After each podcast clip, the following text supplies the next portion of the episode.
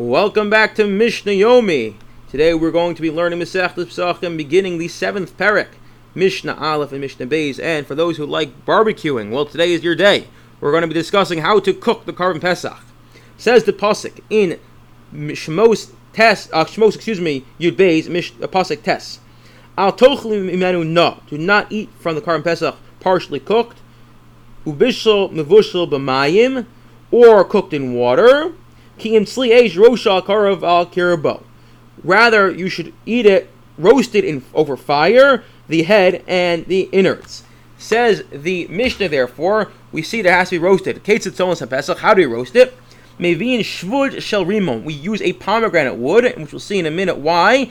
Because it the pomegranate wood has the least amount of moisture, which is important, which is going to be important. Toch base We push the, the spit of pomegranate wood through the mouth to the opening in its back. The nose does carve as ves b'nei l'soch. We put the legs and the intestines, which removed from the animals, if you recall from, from uh, last week, we put it back inside the cavity, so all be roasted together. Haglili. Kamin Bishul. When one cooks, they usually place the intestines inside the animals, and therefore we don't want to give it that impression. So Ella Tolin Chutzalo. We hang the legs and the intestines outside the spit so that they all face the fire. Zon as a pesach lo al shvud lo sach lo. We may not roast the pesach on a metal spit or a metal grill. So this is what we'll mention is as follows. We need to be, be sure that it's all being cooked, or as much of it is being cooked as possible, from the fire itself. Therefore, a metal, if you if you use a metal spit, the metal is going to ultimately get heated up, and the metal is going to do some of the cooking. Which, for the same reason, if you use other wood, the uh, the the moisture in the wood is going to get heated up, and that moisture is going to cook the the Pesach as well. That's why we reserve only the pomegranate wood, which has very little moisture, so that, or um, um, little to no moisture, so that we know for sure the only thing cooking this Pesach is the fire itself. So you can't use a metal spit or a metal grill, again, because it's, it's the metal cooking it and not the direct fire.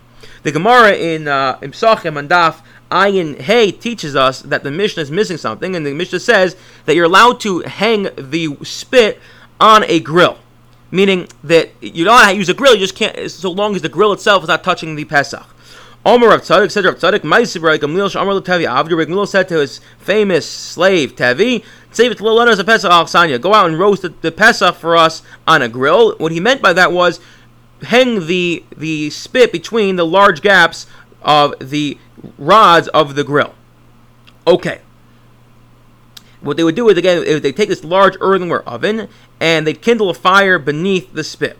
Noga becharusa shaltana. What happens if the meat touches the hot wall of the oven? You have to peel off at the place where the meat touches because then the meat was roasted by the heat of the wall and not the fire itself.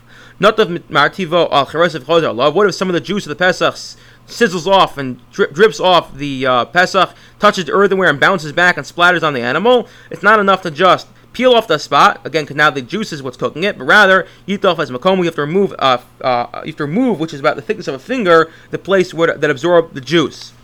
And then lastly not the martuval solas if juice from the pesach falls onto the hot flour which is on on the oven floor so now you have juice which is absorbed in there and it's being cooked by the floor, you have to remove a handful of flour because where the juice touched, because that whole area now has become uh, forbidden to be to be eaten because it's the juice again is forbidden because it was cooked by the floor. I wish you all a wonderful day.